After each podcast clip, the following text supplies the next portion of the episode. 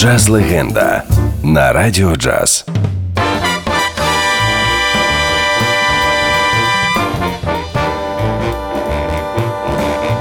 Якщо уявити джаз як окрему мову, то навчитися нею розмовляти досконало можуть не всі.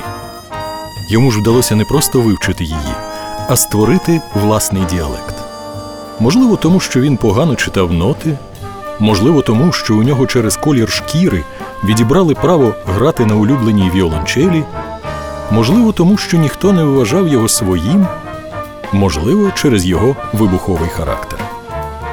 Єдине, у що він вірив беззаперечно, це у Дюка Елінгтона та в Бога. Причому саме в такій послідовності. Він зміг поєднати у своїй творчості церковну музику, класику бібопа, джазу та фольклору, і йому було всього замало.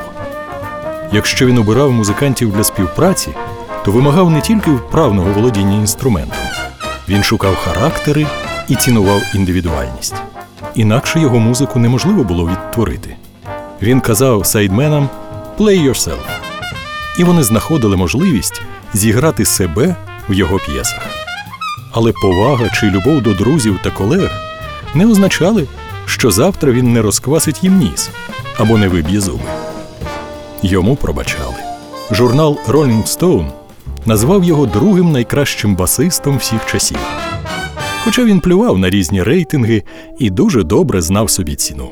Невгамовний, кремезний, величний, жартівливий, божевільний трудоголік і бабій, який так багато зробив для джазу і так мало зробив через передчасну смерть, натхнення для багатьох музикантів і гордість для історії джазу. Через вибуховий темперамент його називали лиха людина джазу.